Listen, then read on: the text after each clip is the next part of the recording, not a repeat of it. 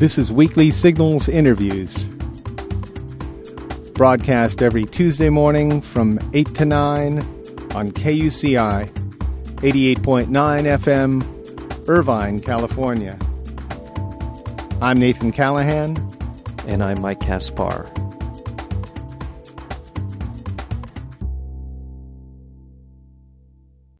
In recent years, political campaigns have tended to emphasize issues of gay marriage and abortion, polarizing voters and leaving the impression that these are the only values debates that our country faces.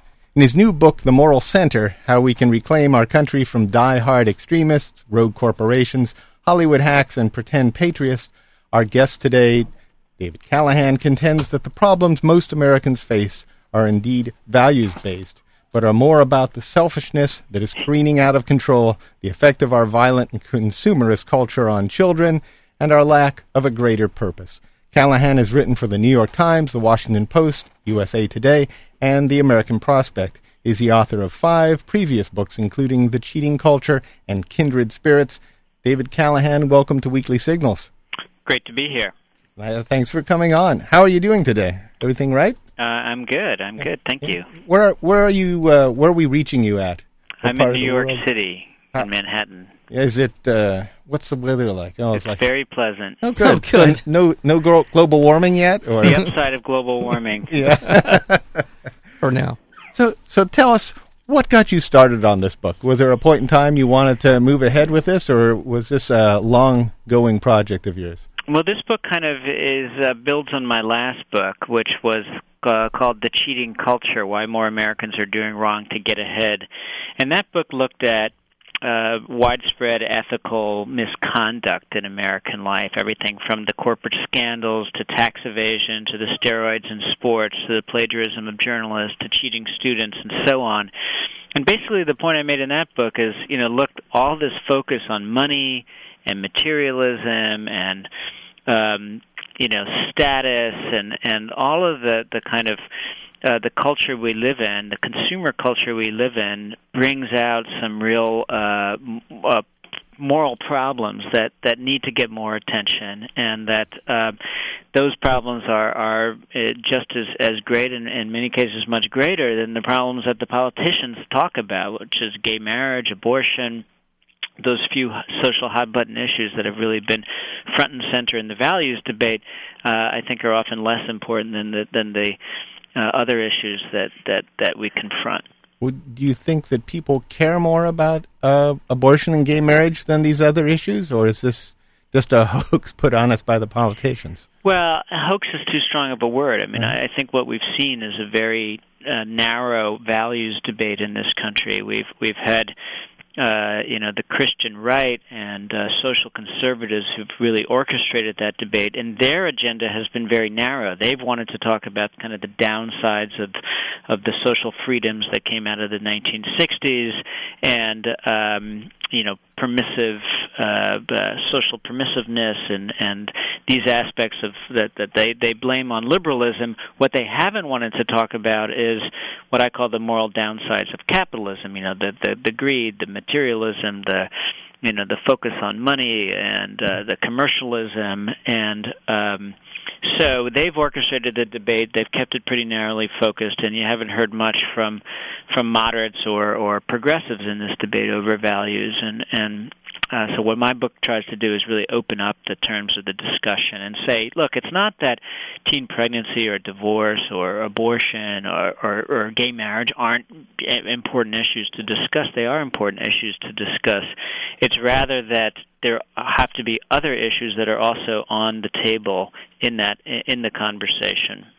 You know, it's important to point out that this is a tactic that goes way back, and I, I was looking at. Uh, uh, something you had written previously. Uh, Spiro Agnew used the, was uh, was famous for using the phrase "acid amnesty and abortion" in defining what the Democratic Party values were, uh, and that goes back to the uh, late 1960s. So. Uh, uh-huh. They, it's they've been very they've been this is a prolonged campaign I guess is my point it hasn't it been it's it's a very prolonged campaign I mean this is really came out of the the 60s, and it goes back further. Of course, I mean you could look back to the to the 1920s or the Progressive era uh, and find some some similar. Uh, similar kinds of language. I mean, there's a strong kind of traditionalist, nativist uh, streak in American life, and um, conservatives have often tried to discredit uh, movements for social justice by by uh, sort of pushing people's buttons. And um, on the other hand, I, I think look, it's it's it's true that the, the social freedoms uh, that that that really blossomed during the 1960s, the sexual revolution, the the uh, uh, ability to get a divorce, uh, the rise of drug use, the the individualism that came out of the 60s. All of these things have have serious downsides that we do need to talk about, and I think most Americans uh, uh, understand that, and I think that that to the extent that progressives don't seriously engage the anxieties uh, that people have around uh, some of those things, uh, the family, the sexual revolution, that they're going to not really be relevant in in the debate. We're speaking with David Callahan. His book is The Moral Center. Well, what what do you think? Uh, what buttons can the uh, progressive Democrats push to turn the debate around? What what would and I know I you know, maybe you don't want to push a hot button, but but how do you change the debate? Well, I think that uh, step step number one is to really acknowledge that moral anxiety is out there, that it's strong, and that this is a legitimate set of issues to address. I mean, I think that there's been a a kind of strain within within the, the liberal world which says hey, look, people who are worried about values are just under some false consciousness that that's not the stuff that really matters. What really matters is the economic interests of voters. You know, Thomas Frank made that argument in What's the Matter with Kansas, you know, that voters are just sort of duped into worrying about these values issues. And and that's just not so. I mean, the the, the fact is is that if you uh, look at, at at polls, you find a really startling uh, trend, which is that Americans uh, across the political divide, 80% of Americans think that this country is it ha, has uh, problems with its values, and that the that the moral uh, state in this country is is extremely negative. I mean, voters worry about this stuff quite intensely, but they see the problem as as in, in rather broad terms. They worry about selfishness generally. They worry about the decline of the family, not just it, um, uh, issues like divorce, but also all the economic pressures on families. Uh, they define this the, the, these values issues rather rather seriously. So Democrats need to to uh, sort of face up to the anxieties and then try to channel some of those anxieties in in their own direction. Now, do you think that during the last election, the Democrats faced any of those anxieties? Does that account for any of the uh, victories they had? Well, I think that the that the Democrats were uh, uh, operating in a pretty favorable political climate. I mean, mm-hmm. Bush's approval ratings below 40%, a disastrous war in Iraq, no, no real wage gains for for many households. Uh, I don't think that this election really says anything about uh, uh, what Democratic messages work most effectively.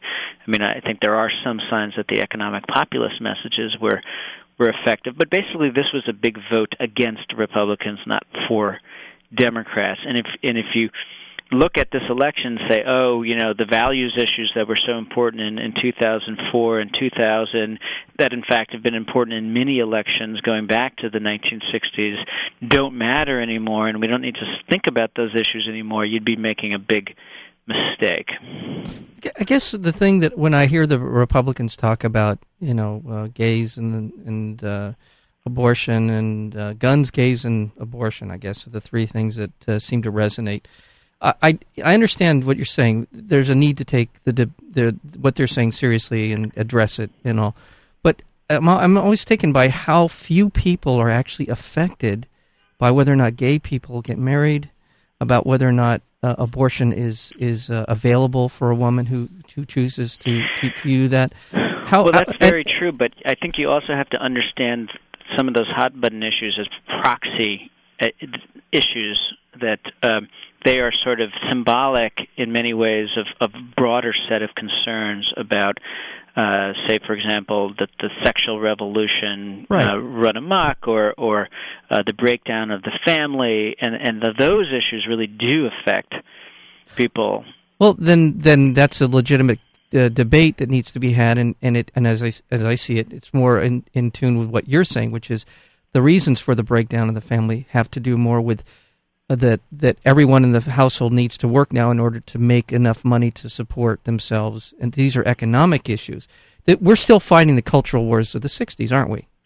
Yeah, and what I suggest in my book is that we really need to get past the culture war framework. I mean, Right. for 40 years, it's been a debate between uh, traditionalism and modernism. It's it's feminism versus chauvinism. It's pro-life versus pro-choice. It's soft on crime versus tough on crime, Right. etc. And what I suggest is that, in fact, there's a very different moral struggle going on in the United States today. And roughly speaking, it's a struggle between market values and human values. It's between the kind of soulless, rational logic of the market, which is growing ever stronger in this age of turbocharged capitalism, uh, and the kind of notions of the bottom line and profit and efficiency, which are creeping into more and more corners of, of life. Right. And against that, this rather more fuzzier sphere, which is about uh, our obligations to others, our care for others, our compassion for others, our tendency to see ourselves as citizens who share common fate with strangers rather than just as consumers. Um, so there's a very different way to think and talk about uh, the values challenges facing this country, uh, and and I, I think getting out of that culture war framework uh, is is really crucial if we want to build a kind of new majoritarian politics. Well, and I agree with what you said. It's just that we keep getting dragged back into this kind of hallmark uh, framework of, of what America is, and that's why when you see somebody like a Trent Lott and his comments about Strom Thurmond and how he was sort of run out of town, which I thought was the right thing to do, but now he's back. So we're we're we're still when when when I hear conservatives talk about traditional values, I can't help but think about white America in the 50s and and how mo- uh, and how blacks were were in an apartheid uh, system and and it it just stirs up in me a real resentment about where the debate really Right. is and why it's not on these economic issues and I get angry and I'm unable to essentially Calm down, articulate. Mike. yeah, but the question the question you have to ask is why is it that uh, a conservative moral language has had such traction? Yeah. And I don't think the reason is just because Americans are, are a bunch of, of bigots and chauvinists who want to go back to the 1950s. I think it's because uh, even though Americans don't agree with a lot of what the Christian right says, we don't want abstinence only sex education. We don't want an absolute ban on abortion. We don't want to roll back no fault divorce laws. We don't want to uh, do a lot of things that the Christian right does. But the but the the language of of hey, there's a cultural crisis, there's a problem with the values of this society, uh, we need to sort of get back to some moral bottom line, is very resonant even with, with quite moderate voters who don't share any of the policy prescriptions of the right. And so, what I suggest in my book is that we can't let the, the conservatives have that moral monopoly, and that progressives and moderates need to come up with their own authentic moral language to talk about this stuff. And again, for me, that what that the, the narrative here comes back to uh, the problems with with with uh, the the market and commercialism and the rise of self interest and and the trends that we've seen over the past two decades in this country, uh, and and I don't hear any Democrats who are who are telling that moral story of of what's wrong until we have uh, our own alternative narrative Yeah. of what has gone wrong with the values of this country. It's always going to come back to the Ann Coulter, uh, Gary Bauer, Jerry Falwell narrative. Yeah. The, the we're speaking with David Callahan. The book is The Moral Center: How We Can Reclaim Our Country from Diehard Extremists, Rogue Corporations, Hollywood Hacks, and Pretend Patriots.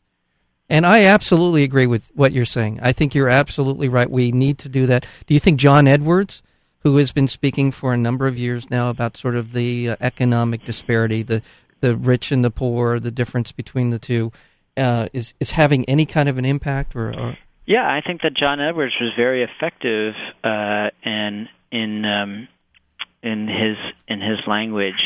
And um, uh, because he really did have a values language. Uh, unfortunately, Edwards tended to be kind of limited to just the economic issues, uh, and didn't, uh, you know, he hasn't really engaged issues of, of family and, and sexuality and crime and punishment and these other kinds of moral issues that have been so uh, uh, powerful in, in the in the political debate of the last few decades. How much? How much of an impact do you think this? But uh, Barack Obama, on the other hand, yeah. I, I think has has maybe cast a wider net and and and and you know using moral language. Do you? In what regard? How do you how do you see him? Has he been talking about? Is there any particular uh, issue that he's bringing up over, uh, say, Edwards that makes more sense to you, or is it is it just the language, of the facing of responsibility? It, it, yeah, it's a it's a sort of broader language of, of personal responsibility that he weaves together with with kind of mutual responsibility. We're speaking with David Callahan, and his book is The Moral Center. Now, do you? I, I guess well, I think I'm speaking for Mike here too. The the problem is is actually implementing uh, something that changes the debate. And I, I think that when politicians just the, the the language of fear is stronger than the language of reason in a lot of cases, and our country has been uh, fearful for many years now. Uh, how do you how do you crack open that that egg? Especially in you, an age of terrorism, Yeah, when we're faced with that. That's such a pervasive part of what the dialogue is. Yeah, how do you tell them? You know, we really don't need to spend all all the uh, money for protecting ourselves, and we need to to think about Taking spend- care of ourselves. Yeah, exactly. Well, I guess it's. Uh, I mean, I guess it's partly a, an exercise in in uh, for progressives anyway, inoculation. You know, I mean, with, this is a term that we often heard about in re- re- regard to, to Bill Clinton. Uh, um, you know that that take take an issue like the family, for example. I, I think that i- i- if you look at the what's really powering the Christian right, it's it, the sort of focus on family is front and center there. And I think the one reason the right has had such success uh, is that they've sort of painted uh, the left as being anti-family, and uh, and and and you don't actually hear many Democratic politicians talk about the family uh, in in some really heartfelt, uh, authentic way about the you know really speaking about the, the the family as a powerful human institution that that binds us together that we need to defend and strengthen. You know you don't hear that kind of language uh from from John John Kerry didn't say anything about uh uh I mean you hear Democrats talk about working families and and then go straight to issues like health care but you never hear a kind of more spiritual language uh around family. And uh so I think that that that kind of language could could go a long way in reassuring moderate voters uh uh, that we that we care about family. Also, honing in on some of the media the media issues, the trash culture that so many parents are worried about. I mean, you know, George Bush won married uh, parents by something like 20 percentage points in the 2004 election, and there's a reason for that. Well, I want to, uh, David Callahan. I want to also say uh, that you're you're talking about some very important issues in in an era of the ascendancy of corporate power into the highest levels of American government.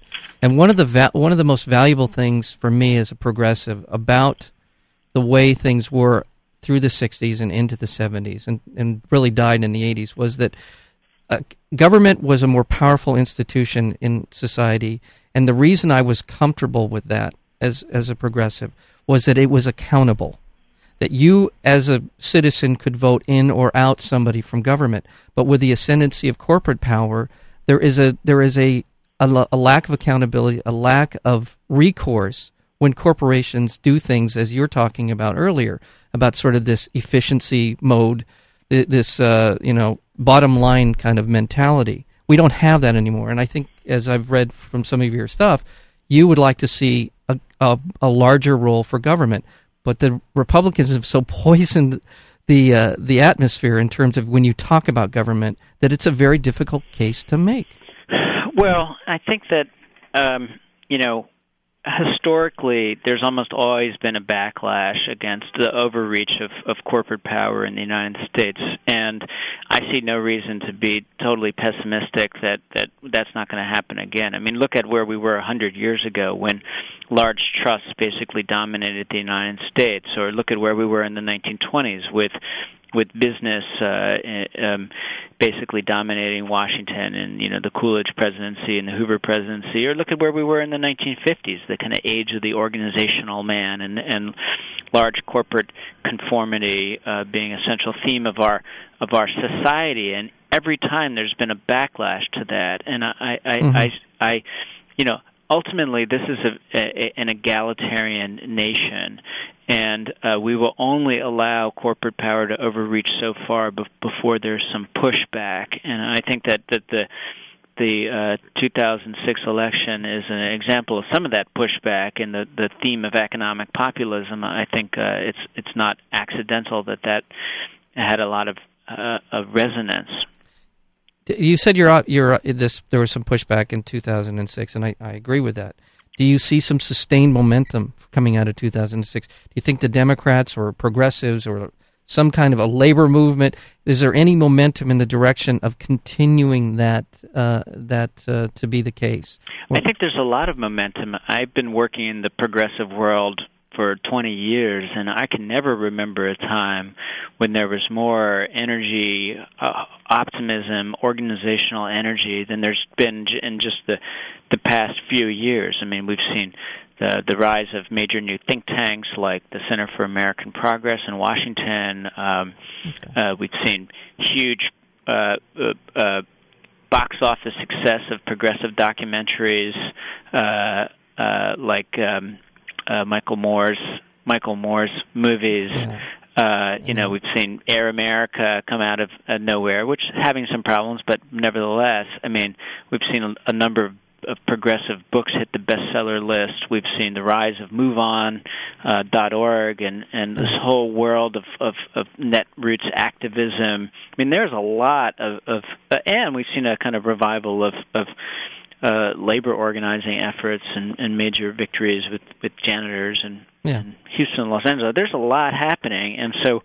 Uh, um, so I'm optimistic that, that there is in fact momentum uh, ultimately, the, the the Democratic Party is not going to be a progressive party unless it's it's uh, operating in a uh, climate of public opinion which is um, uh, hospitable to progressive ideas and also responding to pressures coming from from you know the grassroots. Well, I, I know that the Democratic Party has within it now the Progressive Democrats of America, which is a group that's been very um, lobbying very hard for progressive uh, on progressive issues. We do see now that in the House and in the Senate, um, some of the longest serving members are some of the more, more liberal members of Congress, which are Conyers and Rangel and Pelosi being the new speaker. So there is within the Democratic Party some reason to be optimistic. My fear is that the sort of Republican echo chamber of, consisting of Fox and much of the mainstream media is going to be beating a drum from the very get go. That's going to make it very difficult for these for these people to make progress. But I'm I'm optimistic. At the end of the day, I think what the, the things you articulated are are going to be effective, but guardedly optimistic. How's that? right. So, you know, uh, just to go briefly back to uh, the trash culture. Um, I kind of like some trash culture. I was watching Pulp Fiction last night, and I, I, I really like the movie. I, I look at it as a biblical tale not well, as Pulp Fiction is yeah. not trash culture. I well, Pulp Fiction is a is a sophisticated indie movie. Well, at the time, Lethal though, Weapon Four is trash culture. okay, I just want to be sure. But then, I, I, guess my fear in a lot of this stuff is uh, is censorship, and it's it's very easy for I, oh, you and you and I think uh, Pulp Fiction is an artistic movie it's very easy for a, uh, a right wing publican running for Congress to stand up there and say that and, identify that with trash culture rather than uh, Rambo with trash Springer culture. yeah, say. and and so I, I think that's kind of you know I know it's a it's a minor point, but in a in some way it kind of brings up the broader point that that people almost have to be re-educated as to to what what is greed and what's not greed, and what is taking responsibility and and what's not. Right. It, does it, I, and in my mind, I think it begins with education. Uh, where do you stand on that? Well, I think that you know, just to stick with the media as an mm-hmm. example, uh, if if you think about where this country was 30 years ago, there was a real conversation happening about uh, the problems of the media, right? There was a lot of critical books about media mm-hmm. and advertising. I think there was a real mainstream discourse over uh, the kind of dangers of television and the, the stereotyping, gender stereotyping and advertising, and there's a real critical stance uh, by many parents towards towards television and, and media, and um, and that has sort of faded away and uh, and even though it's liberal scholars who have piled up research study after research study that documents the negative effects of violence on television or in video games or the misogynist images and in uh, in music uh, or the, the the the sexist stereotypes in advertising, even though that it's the liberals who piled up all this this data and research, uh, the Democratic politicians are basically mum on the media, mm-hmm. as are many sort of progressive pundits, and so there's no there's no critical stance, and I think taking such a critical stance could could help us uh, reverse the tide towards ever more con- corporate control over the media, and and and bolster the case for for public broadcasting, and all of that. I mean, uh, uh you know, those are those are extremely important goals. David Callahan, I want to thank you for being here on Weekly Signals. The book is Moral Center, and uh, the and David Callahan has been with us.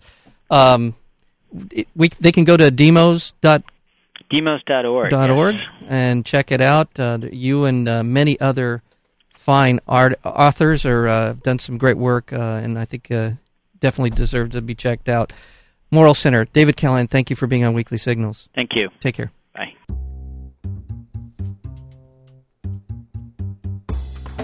To learn more about Weekly Signals interviews, including upcoming guests, or to download the podcast, visit our website at weeklysignals.com. And be sure to visit nathancallahan.com for daily readings and feature articles. Until next week, I'm Nathan Callahan. And I'm Mike Kaspar, and this is Weekly Signals.